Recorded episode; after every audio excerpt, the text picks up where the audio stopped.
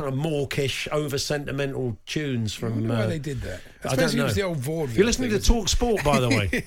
yeah, Women's World Cup's on at the moment, don't you know? The Hawksbee and Jacobs Daily Podcast from Talksport. We brought you the story earlier on today uh, from uh, the Weekend Sun that said a football club was appealing for a harpist to perform perform at games. Gillingham were looking for someone to play the harp to boost fan entertainment. I take it it was in the lounges and not on the pitch. I guess. Yes. for their well-heeled fans who like a bit of harp.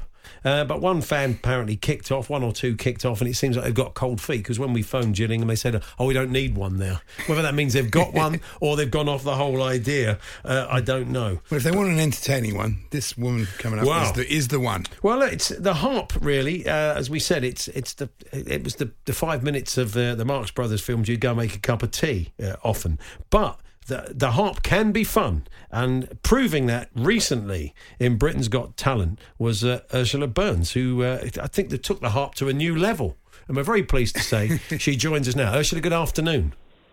Hello, and can I just say I would never make a cup of tea when Harpo was on. Well, I, I, He's my favourite bit, obviously. Yeah, of course you, it is. You, this- when when you, you go My make a cup of tea when the funny bits were on, then you just you you used to tune in for the harp. I take it, didn't you? Uh, Well, I actually thought Harpo was amazing and very funny, and the only real person who made the harp so funny and did something different with it. And I'm a big, massive fan. I read his uh, autobiography. I really do.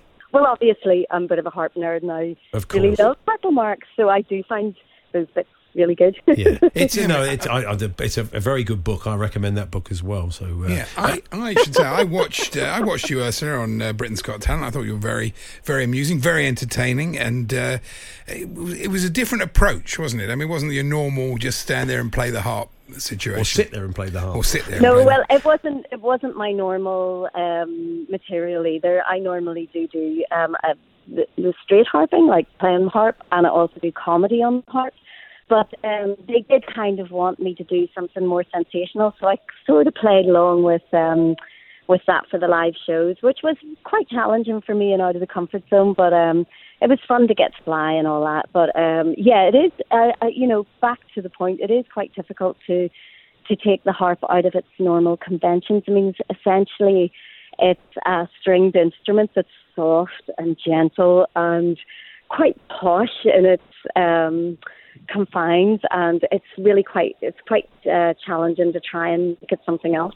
You know. Yeah, You do- Simon, yeah. um, Simon. I mean, there was the, the one you, your lay down performance. Of course, there was the one you appeared uh, out of the clouds. Simon wasn't. David David Walliams was was uh, up for it, but Simon was less sure, wasn't he? I think. Yeah, he wasn't so sure about the end, but then I wasn't so sure about the end myself, as I had explained to them in an email. Yeah.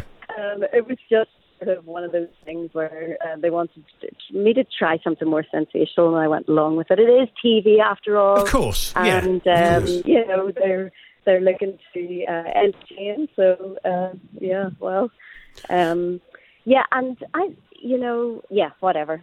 You've not had a backlash from the harp purists, have you? You weren't. Uh, they've not been poo pooing it. Um, uh, or- Well, no, they. Um, I think they kind of understand. I've been um, trying to break down the conventions of the harp for about twenty years, taking it through different things like comedy, theatre, circus.